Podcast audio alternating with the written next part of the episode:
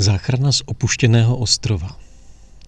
Proč je obtížné, i když ne nemožné, uniknout ze sevření psychického manipulátora? Článek ze šestého února dva tisíce devatenáct. Motto: představa, že stroskotanec opustí ta dobře známá místa, ty vychozené chodníčky, ten celkový rámec, ve kterém je mu dovoleno existovat, ta představa bývá děsivá. Jak je snadné zachránit se z opuštěného ostrova? Na takový ostrov, izolovaný od normálních vztahů, se moderní drákulové snaží umístit svou oběť pokaždé, když jsou s ní v kontaktu. A nejenom tehdy. Zpočátku je oběť na svůj pomyslný ostrov samoty deportována jen příležitostně a dočasně. Pokud tento patologický vztah neprovází oběť od jejího dětství, ještě má sílu se vracet do normálního života a navazovat rovnocenné vztahy s jinými lidmi. Ovšem tím, jak se toxický vztah mezi ní a jejím psychickým upírem časem prohlubuje a zintenzivňuje, dochází i ke kvalitativním změnám. Oběť se buď sama stane podobným agresorem, má-li k tomu osobnostní předpoklady, anebo, a to je častější varianta, se v nevědomosti dostává do stále větší izolace. Vzdálenost jejího pustého ostrova od civilizace se jakoby zvětšuje, a návraty jsou stále těžší a těžší. A co víc, tato pomyslná vzdálenost není jedinou a není ani největší překážkou na cestě ke svobodě, k návratu k plnohodnotnému životu. Proč ne?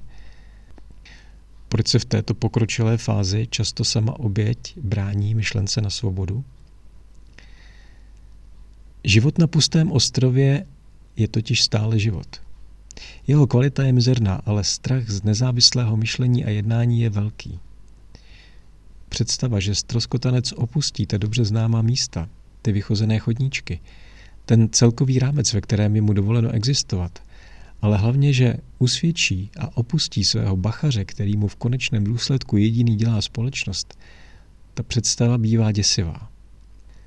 Civilizace je daleko a vše, co je normální, se z perspektivy pustého ostrova jeví zvláštní až podivné. Často také vzniká obdoba stockholmského syndromu. Oběť postupně získává pozitivní emoční a afektivní vazbu ke svému vězniteli. V tomto extrémním případě už bývá na záchranu pozdě.